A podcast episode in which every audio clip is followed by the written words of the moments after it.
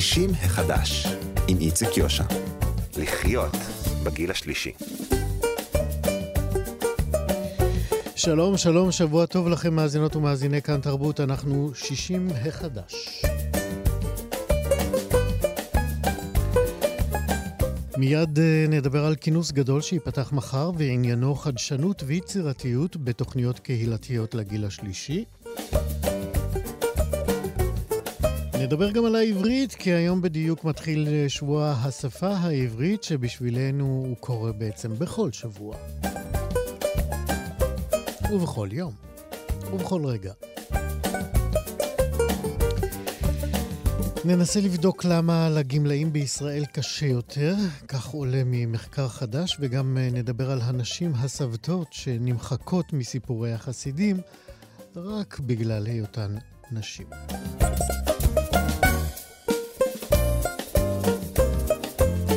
תהיה לנו גם uh, מוסיקה מראשית הפופ הישראלי, ובהם uh, שירים על העברית. בצוות הבוקר שירי כץ, עורכת משנה, עירה וקסלר בהפקה, מיכאל אולשוונג הוא טכנאי השידור, אני איציק יושע איתכם עד 12. 60 החדש. מחר ייפתח הכינוס השנתי השלישי תחת הכותרת חדשנות ויצירתיות בתוכניות קהילתיות לאזרחים הוותיקים. מבט חטוף על תוכנית הכינוס מצביע על גודש של נושאים וסוגיות מרתקות בכל הקשור לחייהם של הזקנים והזקנות, הלא הם ה... האזרחים הוותיקים אה, של ישראל. הכינוס הזה יתקיים אה, אה, בבית בכפר, הדרים, בכפר סבא, ואנחנו עכשיו נדבר עליו עם הדוקטור לינדה מוסק, שהיא יוזמת הרעיון לכינוס הזה וגם מפיקה אותו בשיתוף עם חברת דורות. שלום לינדה. שלום, בוקר אור. פעם שלישית זה כבר מסורת, נכון? כן, זה כבר הפעם השלישית שאנחנו מפעילים את הכנס, ואנחנו בעצם כל פעם מקבלים... אגב, אנחנו בשבוע העברית, אה, יש לומר כינוס ולא כנס, עוד מעט רות אלמגור תהיה איתנו, והיא תסביר. אה, אבל זה ככה בהערת אה, סוגריים, בסוגריים. אולי באמת, לפני שנרחיב פנימה לתוך הנושאים שמניתי חלק מהכותרות שלהם, אפילו לא, רק הזכרתי אותם, אולי ספרי לנו באמת למה נועד הכינוס. הזה? מה המטרות, מטרות העל שלו? אז בואו אני אסביר לך. קודם כל, הרעיון לקיום הכנס בעצם נולד מתוך הרצון שלנו לעודד אנשי מקצוע בתחום הזקנה ברחבי הארץ, וזה מדובר על ארגונים, רשויות מקומיות ועמותות, לחקור ולחדש את הידע בתחום של זקנה. אנחנו בעצם רוצים לייצב ולהפיץ פתרונות חדשניים ויצירתיים לצרכים שעולים בשטח וכמו בכל כנס גם לייצר uh, קשרי עבודה של נטוורקינג בין המשתתפים.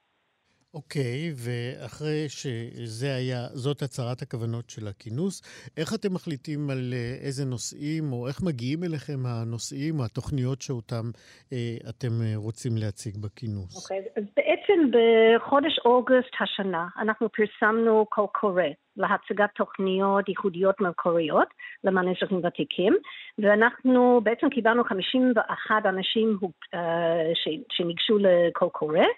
ובחודש אוגוסט uh, השנה, אחרי שעברנו על כל הקול קורא, התקיים יום חשיפה ושיפוט בחודש נובמבר, בו השתתפו חברי ועדת שיפוט עם נציגים ממשרד הרווחה, משרד השוויון חברתי, ביטוח לאומי, אוניברסיטת אריאל, אשל ג'וינט, מגזין דורות, ואנחנו בעמותת קליק. ואני מוכרחה להגיד, זה היה מאתגר מאוד, כי בעצם קיבלנו פרויקטים חדשניים ויצירתיים ביותר. מתוך ה-51 נאלצנו לבחור שישה שיציגו מחר בכנס, ומתוך השישה אנחנו הולכים לבחור שלושה שבעצם יזכו בפרס, um, בהתאם לכמה קריטריונים שאנחנו קבענו בעצם מראש על, על דברים יצירתיים וחדשניים. אנחנו בעצם מציגים רעיונות שרק הוקמו מ-2019, אז זה דברים ממש הכי חדשניים שיצאו לשטח. מה שבעצם ייחודי בכנס, שאנחנו בעצם מציגים פרויקטים קהילתיים, דברים מהשטח. לא הכרחי um, רק um, דברים ש, שמחקרים חדשים, אלא ממש עבודה קהילתית פרופה של אנשים שעובדים בשטח והמטרה זה בעצם לגרום לסוג של מיטו, וגם לראות איך אפשר להקים uh, מיזם מרעיון לביצוע, וגם ש, שיש איזו המשכיות אז, לרעיון. אז בואי נרד באמת אה, לפרטים. אה, אנחנו, ככל שנספיק בזמן שיש לנו, נציג את ה... אה, אולי לא כל ששת הנושאים, אבל כמה מהם. בוא, בואי למשל נתייחס לנושא שהכותרת שלו בין קהילה ריאלית לווירטואלית. על מה כן. תדברו שם ואיזה תוכניות אה, שיש בהן חדשנות ויצירתיות שקשורים לבני הגיל השלישי אתם תציגו בפאנל הזה, במושב הזה?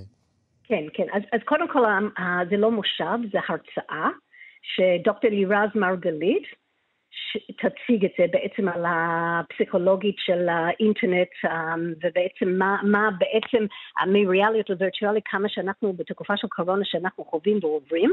לאחר מכך יש לנו כמה פאנלים, שהמטרה גם של הפאנלים זה שאנשים בעצם יקבלו טיפים על איך אפשר להציג פרויקטים או סטארט-אפים חברתיים שכדאי להשקיע, שהם יקבלו טיפים מהקהל. מהאנשים שמציגים בעצם בתוך הפאנלים, ואחר כך יש לנו את השש פרויקטים, אמ, שישה פרויקטים שבעצם יציגו.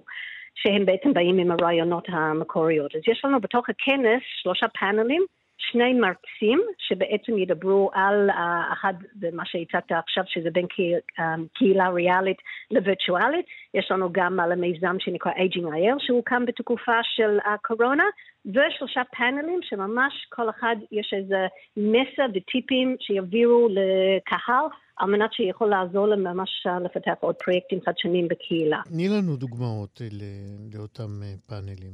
מה יהיה בהם? אוקיי, okay, אז אני אתן לך דוגמה של פאנל, למשל, הפאנל הראשון ש... שיהיה, אנחנו בעצם מדברים על um, סטארט-אפים חברתיים שכדאי להשקיע. מה בעצם כדאי להשקיע? אם אתה מגיש בקשה לאחת הקרונות הפילנטרופיות, או אתה מגיש בקשה לג'וינט אשל, או אתה מגיש בקשה לביטוח לאומי, מה בעצם הם מחפשים בתוך הפרויקטים שאנשים מגישים. מה בעצם הטיפים? אז uh, אם הם רוצים לדעת מה האימפקט החברתי, רוצים לדעת מה המדידה, מה התשומות, מה התפוקות, איזה סוג של דברים הם מחפשים שמגישים בקשה לקבל um, כסף פילנטרופי להקים איזה פרויקט מסוים. נולד איזה רעיון מאיזה יזם חברתי, והוא מגיש את זה כמו שמגישים בתחום העסקי לחברות, לוונצ'ר קפיטליסט ולכל מיני um, מקומות מימון, אז פה מגישים את זה בעצם לקרונות פילנטרופיות, או לגורמים כמו ביטוח לאומי או לאשל ג'וינט. ואז מגישים איזה um, בקשה, וצריכים לדעת מה להגיש. מה בעצם מדבר הכי הרבה לארגונים ש... שהם מגישים בקשה. אז אנחנו רוצים לקבל כמה טיפים מה אנשים, אנשי, בעצם אנשי מפתח, שהם אלו בעלי החלטה שמקבלים את הבקשות האלו, ואיך אנחנו יכולים ללמוד מהם על מנת שנדע להגיש בקשה שאנחנו כמובן נזכה ב... להפעיל אותו מבחינה כלכלית. מי הם המומחים אה, שמובילים את התוכניות האלה? אז מישהו שאנחנו מביאים למשל לפאנל הראשון, יש לנו את דוקטור זיכלינסקי, שהיא ראש בית ספר לעבודה סוציאלית באוניברסיטת אריאל. היא גם אחראית או מנהלת את הקרן של דליה ואלי הורוביץ. אנחנו מזמינים גם את יוסי היימן, שזה מנכ"ל ג'וינט אשל, את יפה בן וליד, שהיא מנהלת קרן סיעוד במוסד הביטוח לאומי, עינת פורת, שהיא יזמת חברתית בעצמה, אז הם יהיו למשל בפאנל הראשון של אנשי מקצוע שכל אחד מהם הם מקבלים או בקשות או uh, למשל בעינת פורת היא גם מגישה בקשות. אז אם יש לה איזה פרויקט שהיא בעצמה יוזמת, איזה סוג של דברים היא יודעת שחשוב שרשות מקומית בעצם ינסה להפעיל את התוכנית שלה. אז ניסינו לעשות מגוון רחב של אנשים שבאמת הם אנשי מפתח, שבאמת אה, בעיקר מגישים בקשות פילנטרופיות על מנת לקבל מימון, להפעיל איזה רעיון um, של סטארט-אפ חברתי. אחד הפאנלים הנוספים יהיה אה, פאנל שהעניין שלו הוא יזמות קהילתית. אה, מה צריך לעבור משלב הרעיון עד למימוש כן, שלה? כן, כן. אז על כן. מה ידברו בפאנל הזה? אוקיי, אז בעצם להרבה אנשים קמים בבוקר עם איזה הברקה, עם איזה רעיון, איזה אפליקציה חדשה לפתח, איך להציל את העולם. אבל לבוא מהרעיון למימוש, צריך הרבה מיומנויות, צריך הרבה קשרים. אז אנחנו רוצים לדעת מהאנשים שבעצם עשו את זה, איך הם עשו את זה, מאיזה אנשים הם שיתפו, איך הם גייסו את הכסף, מה היו המיומנויות הנדרשות על מנת לעבור את השלבים רק מרעיון, מרעיון צריך להגיע לשלב של התכנון, מהתכנון צריך להגיע לביצוע, וברגע שמבצעים משהו, מה לגבי המשכיות? מה המדדים להמשכיות של פרויקט? אז זה לא רק מספיק לבוא עם איזה רעיון, לקבל איזה כסף, ואפילו את זה לחצי שנה והכל נופל. איזה שותפים, איזה סוג, אם זה יהיה משהו עם מודל עסקי, כלכלי, להמשכיות בעתיד, מה יהיו המקור הכנסות, איך הם בעצם יפעילו את זה, שזה לא יהיה פיל לבן אחרי שנה. הרבה אנשים גם באים עם רעיון, מפתחים, בונים, מקימים, אחרי שנה אין, אין שותפות יותר. אז מה לטווח ארוך? איך הם יכולים ללמוד מאנשים שבעצם עשו את זה, ועשו את זה בצורה מוצלחת, ועוד ממשיכים עם המיזם, והמיזם לא נסגר אחרי שנה. ונזכיר, ה... כן, ונזכיר שבאמת אנחנו מדברים על אה, מיזמים ותוכניות שכל כולן... אה, אה, לרווחתם של אה, הזקנים והזקנות אה, בישראל. אה, אמרנו שהתוכניות האלה גם יועמדו לתחרות. אה, מה יהיו הפרסים? אוקיי, okay, אז יש לנו קודם כל שש תוכניות. שהן בעצם, אני לא מציגה אותן עכשיו כי זה להפתעה למחר, אז בואו להירשם. אז בשש תוכניות האלו שמציגות, כל אחד באמת אחד יותר טוב מהשני, זה היה משהו מאוד uh, מלהיב לשמוע אותם. הם יקבלו פרס כספי, שאנחנו גם מודיעים מחר, זה פרס קטן, שאנחנו הצלחנו לגייס בזכות uh, החסויות שלנו שקיבלנו מאשל ג'וינט, מקרן הורוביץ והמפתח, שזה חברה להסעות. Um, וכל אחד יהיה בעצם מדורג. כמו שאמרתי, בוועדת שיפוט, אנחנו כבר בחרנו 1, 2 ו-3, אבל נותנים מחר גם את האפשרות לקהל, שם גם להצביע ב-40 אחוז, um, למען הפרויקט הכי חדשני, הכי יצירתי.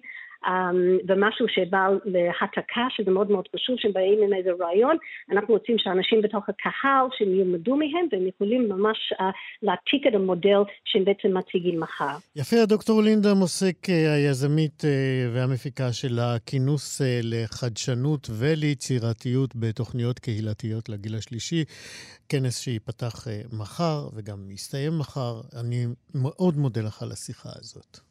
תודה לך. בהצלחה. מחכים לכם בכנס. תודה. 60 החדש. אז היום נפתח אה, שבוע השפה העברית באופן רשמי, ולי לפחות זאת סיבה מצוינת לחזור ולדבר עם אה, אחת הנשים אה, היותר מזוהות עם עברית תקינה, עברית תקנית, עברית יפה, עברית שימושית, עברית מעניינת ועברית שנעים להתקשט בה. אני כמובן מדבר על uh, uh, רות אלמגור רמון, יועצת הלשון הוותיקה של השידור הציבורי, שמלווה את uh, שדרני הרדיו והטלוויזיה כבר עשרות שנים. ואפשר לומר שהיא הצמיחה דורות של שוחרי השפה העברית, והדביקה בהתלהבות שלה לא מעט חובבי עברית ואוהביה, ואני שמח לומר עכשיו שלום לרות אלמגור רמון. שלום, שלום איציק. את יועצת הלשון המיתולוגית שלנו בעצם. בטוח זקנה. אז בדיוק על זה נדבר. על הזקנה, על זקנים, ולא רק uh, בעברית. Uh, מהי, מהי בעצם הזקנה, המילה זקנה? מתי אנחנו פוגשים אותה פעם ראשונה בעברית? תראה, זקנים יש במקרא, ו- והם מאוד מאוד מכובדים, כן? אה, ואחר כך, אה, כן, תראה, למשל ישעיהו מונה שופט ונביא, והשלישי אני אומר מיד, וזה כן, השלישי הוא קוסם. כל אלה מנויים יחדיו, וכולם מכובדים מאוד. וכמובן שופט ונביא, אנחנו מכירים עד כמה מכובדים. קוסם זה קצת חדש לנו.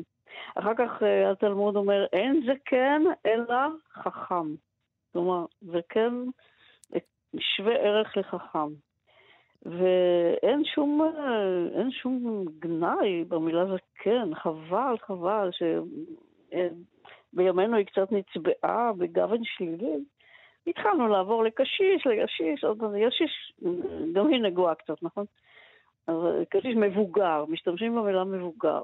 הייתי בדרך הנה, ביתי אמרה לי, אמרתי, אני עומדת לדבר על זקנים, אני לא אוהבת להגיד זקן, אני אוהבת להגיד מבוגר. אז אנחנו אז... דווקא, את יודעת, אנחנו בתוכנית הזאת לפחות, אנחנו באמת דווקא מנסים אה, אה, לעקר מהמילה זקן את ההקשר השלילי שלה, ובאמת להחזיר אותה אולי למקור שבו אתה רגע מנית, אה, שבמקרא הזקן הוא החכם, הוא בעל ניסיון החיים, הוא, בעל, הוא מי שבאים mm-hmm. להתייעץ איתו, הוא מי שנושאים אליו עיניים. אה, אז אנחנו, אז תגידי לבת שלך שאנחנו בעד זקנים. אנחנו בעד זקנים, נכון? כן, לגמרי. וככל שאדם אה, ירבה לומר על עצמו שהוא זקן, אני חושבת שזה יעזור לו לאהוב את המילה. עוד אה, ספר תהילים אומר, מזקנים את בונם. כלומר, אנחנו לומדים, אנחנו רוכשים בינה מהזקנים. כן, וזה פסוק, ש... חלק של פסוק שמקביל לחלק אחר, מכל מלמדי השכלתי, שוב ככה מוכר יותר. בקיצור, בואו נהיה זקנים מכובדים. יפה. אני רוצה לשאול אותך, אה, אה, מכיוון שדיברתי, בפתח שלי גם דיברתי על שוחרי עברית ואוהביה. אפשר להגיד כמעט שהישראלים מתחלקים לשוחרי השפה ואלה שממש לא אכפת להם ממנה? זה אפשר, אני חושבת, להגיד על כל נושא בעולם. אבל... לא, בכל זאת, נכון. זה שפת האם של כולנו פה, אז נכון, אה, מגיע לה קצת יחס אחר, לא? לא, לא, אני חושבת שהיחס, אה, אני נהנית מאוד מהיחס לעברית. אה, להוציא כמה מרדנים, כמו שיש לך בכל תחום, או אני קוראת להם אנרכיסטים, ואני נותנת להם בהחלט זכות קיום, כן, תמיד יש, יש זכות קיום גם לכאלה. אבל סך הכל אנשים מאוד מאוד מתעניינים וחשוב להם מה נכון, מה לא נכון. ואחת הטענות שאני שומעת בזמן האחרון כלפי האקדמיה ללשון העברית שהיא מקילה מדי. ומה קרה לה? עוד מחר, מחר יתירו לומר שתי שקל? אין סכנה כזאת. למה אין סכנה כזאת? כי את שם? אין סכנה שיתירו, מה? כי את ושכמוך אה, נמצאים שם, או ש... לא, לא. או שיש גבול. כל הקלה, כל הק... לא, הייתי אומרת אחרת, לא שיש, ברור שיש גבול, אבל uh, כל, כל הקלה של האקדמיה ללשון העברית מבוססת על שיקולים בלשניים, שיקולים של ההיסטוריה של הלשון. אין, אין קביעות סתם שאומרים, אה, יותר קל לחבר'ה, אז בואו נגיד כמו שהם אומרים. יש תמיד דיונים, אה, בוועדות של האקדמיה, במליאה של האקדמיה. אז זהו, אני, אני ארצה לשמוע ממך באמת קצת על הדיונים האלה, אבל אני, אני רוצה ללכת איתך באמת למקומות ש, שבהם אה, אה, היו רעידות אדמה. למשל, לפני כמה שנים אה, אה, אה, פתאום אה, הותר לומר, אה, ניסיתי במקום ניסיתי. אז בוא, זה, זה באמת... ואני לא יודע, את נכון יודעת שזאת מין צורה שאת יודעת, בעיני רבים, אה, אה, השיבוש, כן, שנתפס אז להגיד ניסיתי, נשמע אה, כנחות, כ, כ, כפרחי במידה מסוימת. אבל משהו בניסוח הראשוני שלך, סליחה שאני מתפרצת. אה, בניסוח הראשוני לא היה מדויק, זה לא עד, עד זמן מסוים זה היה נכון ונהיה לא נכון, הפוך. היה לא נכון ונעשה נכון. האמת היא שלא הייתה שום בעיה מעולם עם הדבר הזה. ועכשיו אז מה... למה, אז מה... למה באמת זה נתפס כשגיאה חמורה, לך, כהוזלה, כהורדה של השפה? אני אומר לך משהו שאולי לא כל כך נעים לומר, אבל זה, זה קרה, קר, קרתה פה איזו מין חלוקה שהצורה ניסיתי, זו הייתה יותר עם אנשים מהמעמדות הגבוהים יותר, מבחינה סוציו-אקונומית, כמו שאומרים, והצורה ניסיתי, זו הייתה עם, אה, עם שכבות נמוכות יותר. משום מה. ודווקא זה מאוד מאוד מפריע. אז אני חושבת שאם במקרא, תראה, המצב הסטטיסטי במקרא הוא שיש בערך 75 צורות כאלה, כן, אנחנו מסתכלים ממש בתנ"ך, מהם שליש, שליש, שזה הרבה, הם בצירי, כמו הפסוק הידוע ממשל הכרם של ישעיהו, שאומר, ויקב לעשות ענבים, ויעשו, ויעשו, באושים. סליחה, כן, ויעש, ויק... רגע, אחר כך הוא אומר, קיוויתי, סליחה, פתאום עבדה לי המילה כן, החשובה, כן. קיוויתי לעשות ענבים ויעש באושים, אז קיוויתי. זאת אומרת, המקרא מלא בצורות האלה. אז מה, ממה אנחנו לומדים אם לא משם? האם אנחנו נאמר, אה, אה, יש 66 אה, אחוזים כאלה ו-44 אחוזים כאלה, אז נלך לפי ה-66 אחוזים? למה? זאת אומרת, בהחלט, בהחלט, אני אפילו הייתי מכניסה ללשוני בכוונה את הצורות האלה כדי לתת להן אז בואי אני אקשלח, בואי אני אקשלח יותר. אוקיי, נגיד שזה היה מותר ופשוט ככה חמק לכולם ו- וקיבל בדיוק. צבע של אריסטוקרטיה ו- נכון. ו- ולשון שוק. נגיד, מה לגבי גרביים? מה, מה לגבי גרב? שכל גרב... כך הקפדתם איתנו כל נכון. השנים על גרב זכר.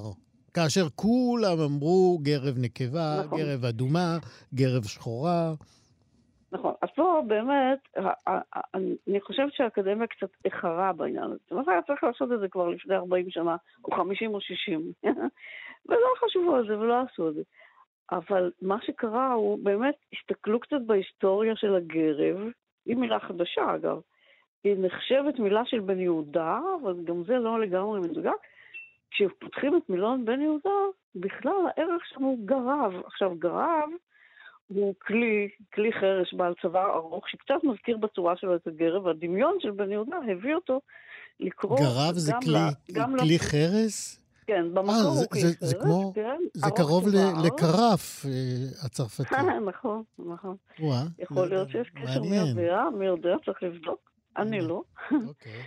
אה, מכל מקום, כך הוא חידש את המילה. אחר כך, במילונים אחרים, הצורה הפכה לגרב, אבל זכר. פתאום אחר כך, במילון מסוים, זה, זה היה... אה, אה, סליחה, נקבה. במילונים הראשונים זה היה נקבה, כן. ואחר כך פתאום הייתה גם גרסה של זכר. בקיצור, אין בעצם סיבה. אילו כולנו היינו אומרים, כמו ילדים טובים, גרב שחור, גרב ארוך, אז בסדר, האקדמיה לא הייתה נוגעת. מאחר שבאמת התיקון הזה לא הצליח, ואחר כך ראו שבעצם אין לו גם מקום, אין לו, אין לו לא הצדקה. זה לא נעים לך שאתה מתקן 50 שנה משהו, פתאום אומרים לך, עזוב, זה לא חשוב. אני מבינה את זה, כן? נכון. אני הראשונה שסובלת מהדברים האלה. אה, כל השנים אמרתם לנו. בדיוק. אני אוהבת מאוד את הליברליות הזאת. זה את אה, ושלוחי האקדמיה. אני אמרתי לך שאני לא אפתור אותך אה, אה, מהשיחה הזאת בלי לדבר קצת על דיונים סוערים באקדמיה שזכורים לך. את זוכרת איזשהו דיון שהוא ממש סוער סביב מילה או אישור... אה, אני אספר לך משהו, תראה, אתה יודע מה, אני, אה, אולי זה קשור בזקנה, אבל אצלי זה לא קשור, זה היה תמיד. כל שאלה שמתחילה ב"את זוכרת", התשובה היא לא. אז פעם קראתי לזה סניליות נעורים, עכשיו כבר אני לא יכולה לקרוא לזה כך. מכל מקום, אה, תראה, אני זוכרת דיון, אולי הוא לא כל כך, היה, היה קצת סוער, אבל גם היה מאוד, מאוד ככה, היה בו קוריוז כלשהו. אתה יודע, המילה מסרון, נכון, המילה מסרון mm-hmm. התקבלה יפה ל-SMS, להודעה כן. כתובה. ואז התחילה, עלתה השאלה, מה יהיה הפועל? מה אתה עושה כשאתה שולח מסרון? וואו. והגיעו לגמר שתי הצעות, מסרר ומסרן, וחכמי האקדמיה אה, התדיינו ברצינות ובכובד ראש, דיון ארוך, מה מעדיף לנו, מה עדיף היום מותר לומר. עוד הקלה של האקדמיה. אה, מסרר או מסרן? מסרן יש לו יתרון שהוא בא כאילו מהשורש ה... השורש קוראים לו תניינית, שורש חדש שנולד מהמילה מסרון, שורש של ארבע אותיות. אז זה יפה. מסרר, יש בזה קלות, קלילות, כמו שלטט, מילה חמודה יותר, והיא באמת ניצחה בסוף.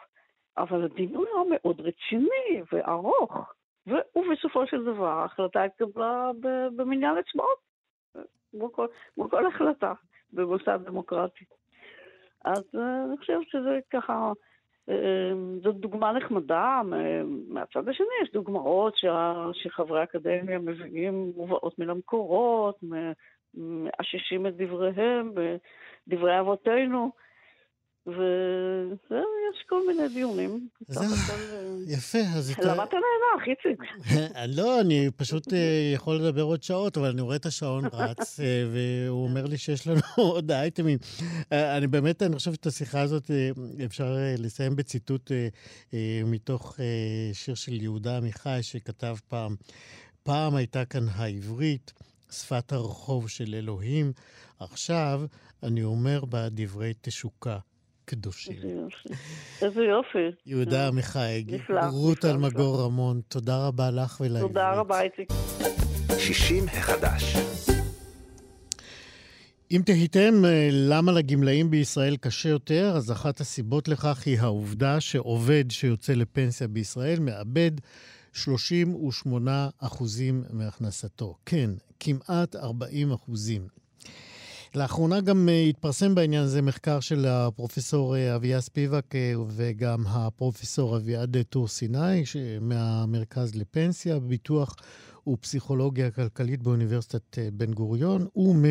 המכללה האקדמית עמק יזרעאל.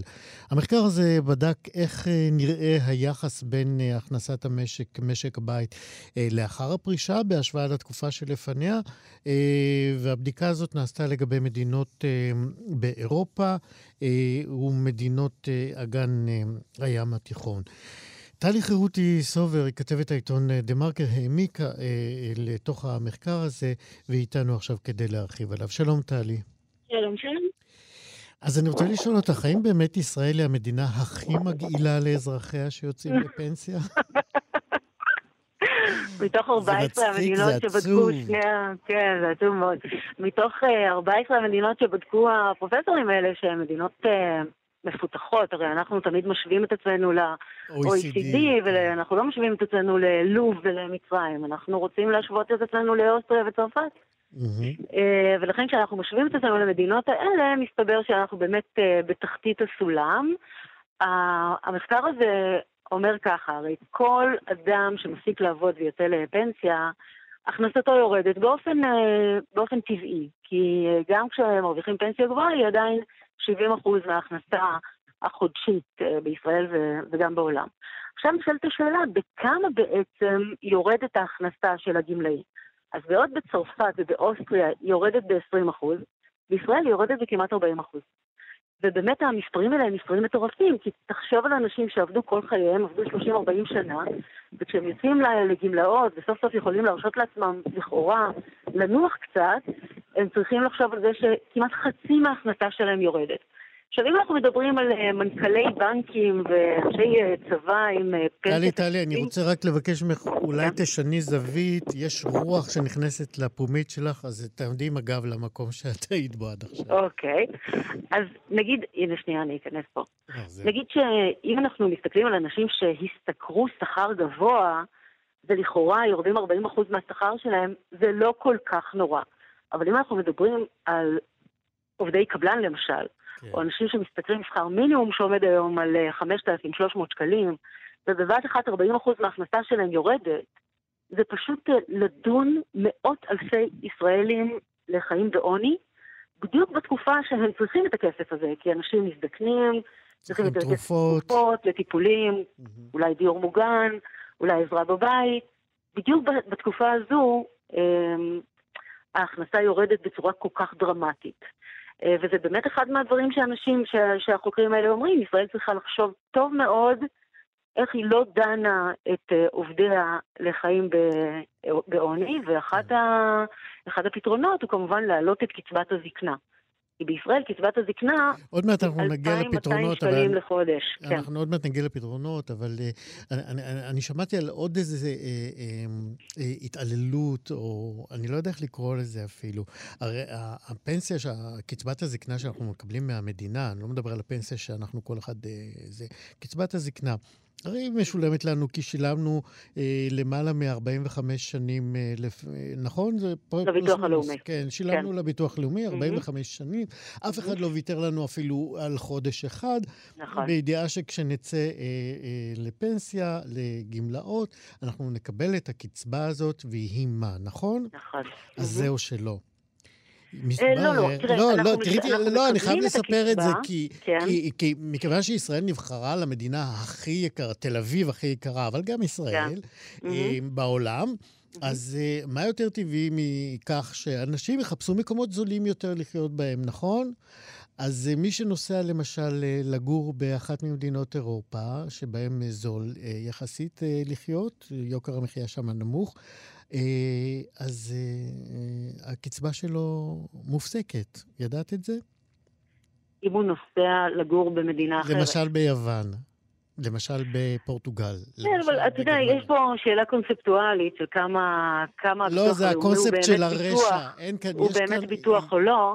יש אבל השאלה פה היא שאלה יותר חשובה, אבל יש שאלה הרבה יותר חשובה, כן. של למה לתת קצבת זקנה לאנשים שבכלל לא צריכים אותה, לעומת זה אה, סיפור אחר, אבל דיברנו... זה... לא, אבל, אבל זה הסיפור כאן, כי ברגע שאתה אה, נותן לכולם 2,200 שקל, אז אתה נותן את הסכום הנמוך הזה גם לאנשים ש... שהפנסיה שלהם עומדת ב-30-40 אלף שקל לחודש, וגם לאנשים שהפנסיה שלהם היא מאוד נמוכה. קוראים לזה קצבה אוניברסלית, וזו קצבה שניתנת לכולם.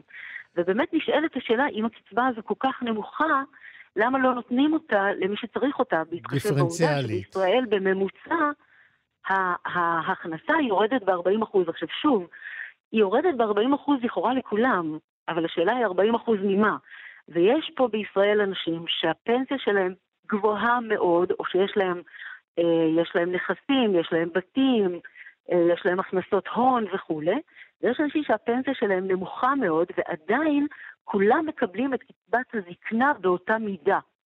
זאת אומרת, אותם 2,200 שקלים שאנשים מאוד מאוד זקוקים להם, מגיעים גם לאלה שלא צריכים אותם, ו- וזה על חשבון אלה שמאוד צריכים את הסכום הזה. כמובן. אם אתה החלטת לעבור לגור בזקנתך בתאילנד או ביוון, אז אולי לא תקבל את הקצבה הזו, פחות מטריד אותי, כי אתה בכל זאת החלטת לעבור למקום אחר. לא, אני החלטתי לעבור למקום זול יותר, זה לא נכון, טלי, זה לא כן, נכון, נכון להסתכל על זה ככה.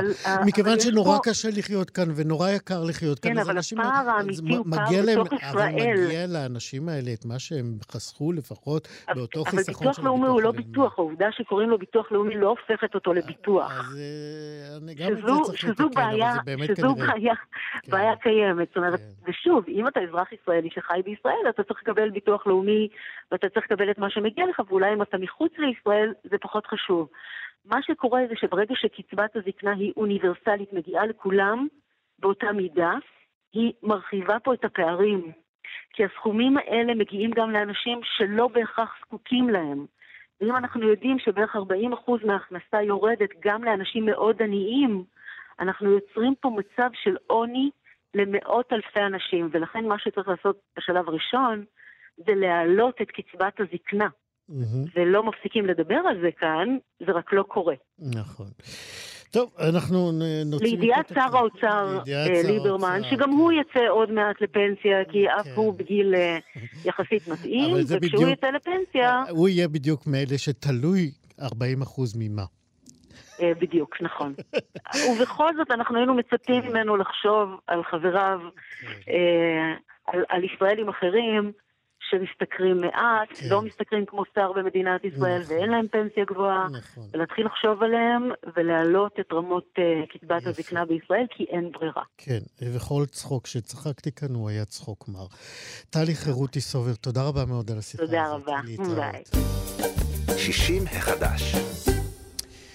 ליאורה איילון היא אה, דור שמיני בירושלים, אה, היא גם אה, צאצאית של האדמו"ר הראשון לבית פשיסחה, אני מקווה שאני אומר את זה נכון, משם יצאה חסידות גור, האדמו"ר הוא רבי יעקב יצחק, שמכונה גם היהודי הקדוש.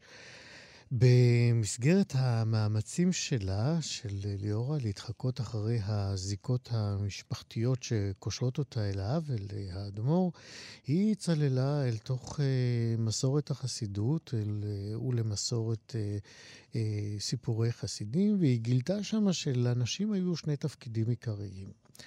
להיות, אחד, זה להיות נוכחות נפקדות, שלא מוזכרות אפילו בשמותיהן, או להדגיש את גדולתו של הצדיק על דרך השלילה, וזה מבעד אה, לחטאים שלהם ולחולשות שלהם. והגילוי הזה הוביל את אה, ליאור איילון לסדרה של אה, ספק חלומות, ספק חזיונות, שבהן אה, התגלו לה אה, ארבע נשים שהן בעצם הגיבורות אה, של הספר ליל הינומה. שהוא רומן חדש שלה, שיוצא לאור ממש בימים אלה בהוצאת עולם חדש. נזכיר רק שהרומן הראשון שלה, אילו היה הים עשוי חלב, מגולל את זיכרונותיה של סבתה. הוא מספר על שלושה דורות של נשים ספרדיות בירושלים. שגדלות בסביבה פטריארכלית, קשה, מסורתית, ובוחרות באופן אמיץ את הדרך שלהן בחיים. שלום לליאורה איילון. שלום, שלום וברכה. ברכות על הספר. תודה, תודה רבה, זו באמת התרגשות גדולה. אה, כפי שציינת, הספר הראשון עסק במשפחה שלי מצד אמי, משפחה ספרדית בירושלים. הוא נקרא אילו היה היה מסוי חלב, שזה תרגום של סילה מררה דלצ'ה, mm-hmm. רומנסה ספרדית. ובספר... נכון, רומנסה הזאת. כן. נכון, נכון. אוקיי. ובספר הזה ביקשתי בעצם להתחקות אחר אה, משפחתו של אבי יעקב, זיכרונו לברכה, שהוא נפטר בילדותי. ולהגיע לאבי דרך הסיפור של המשפחה. ולכן התחלתי לחקור את אה, דמותו של היהודי הקדוש. ומה שמצאתי זה שבאמת אה, הסיפורים, סיפורי החסידים מסופרים כאמת, הם לא מסופרים כבדיה, וכביכול כל מה שקורה בהם הוא האמת לאמיתה.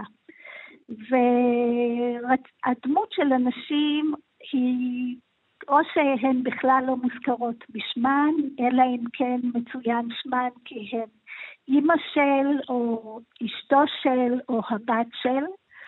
או שמאירים את דמותן באופן מאוד uh, שלילי כדי להדגיש עד כמה הגברים היו צדיקים. את אפילו ומאוד... מרחיקת לכת ואומרת uh, שאנשים נתפסות כמקור הרוע. נכון. זה אה, קשה, זו אמירה קשה מאוד. כן, אבל ההתייחסות היא כאלה, אני אתן דוגמה, אחד ה... מה שמצאתי בסיפורים, שהצדיקים, הימים היו ימי מלחמות נפוליאון, הצדיקים ניסו להתערב בשמיים, לכוון כוונות ולהטות את המלחמה כך שנפוליאון לא יצליח בקרבות, כדי שהדבר, אם הוא יצליח, הדבר עלול לגרום להתבוללות של היהודים. אה, בפסח שנת תקע"ד, 1813, אה, ניסו הצדיקים אה, להתערב בשמיים ולא הצליחו בכך משום ששיינדל, אשתו של היהודי הקדוש, הפריעה וקלקלה וחטאה בחטא היוהרה ובגללה בעצם כל המהלך הזה נכשל. אה, עכשיו, בכל הסיפור הזה בעצם לא יכול היה להיות משום שמדובר בפסח והיהודי נפטר בסוכות באותה שנה. זאת אומרת שמציאת הרב דווקא בדמות של האישה מאוד קוממה אותי, ולכן החלטתי לחקור את הדמות של הנשים.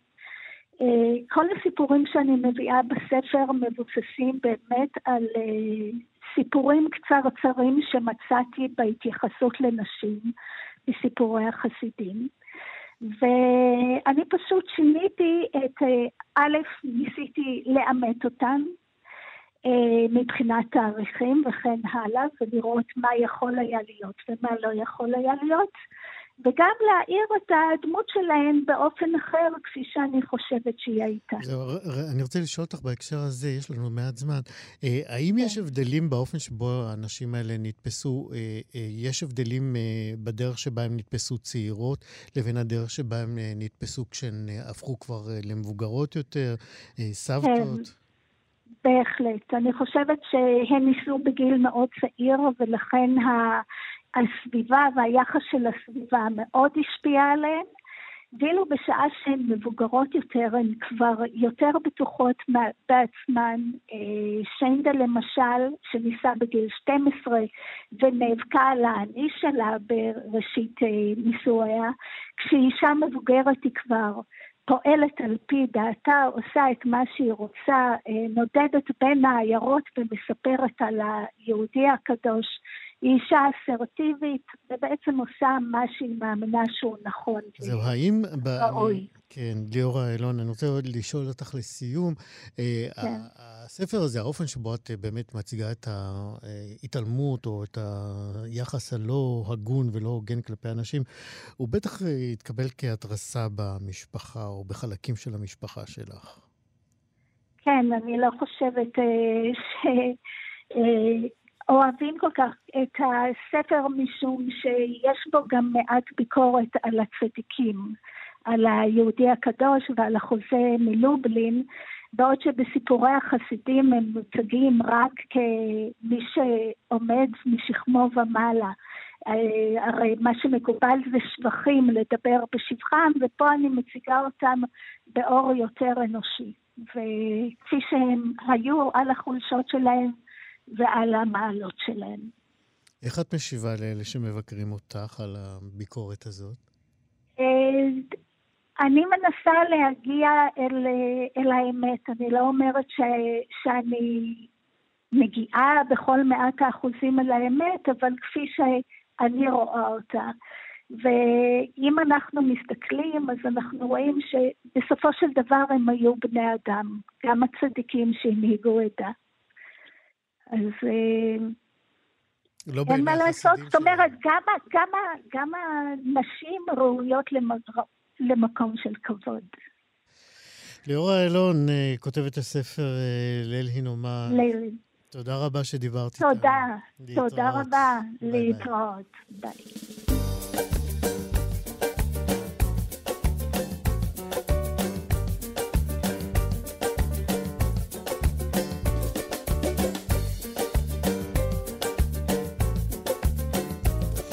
זהו, כאן אה, סיימנו את אה, שישי מחדש להיום. תודה רבה מאוד לצוות. שירי כץ, עורכת משנה, עירה וקסלר בהפקה, מיכאל אולשוונג, טכנאי השידור. אחרינו, מה שכרוך, מה יעשה לה, יובל אביבי, אני, איציק יושע, נתראה כאן גם מחר להתראות.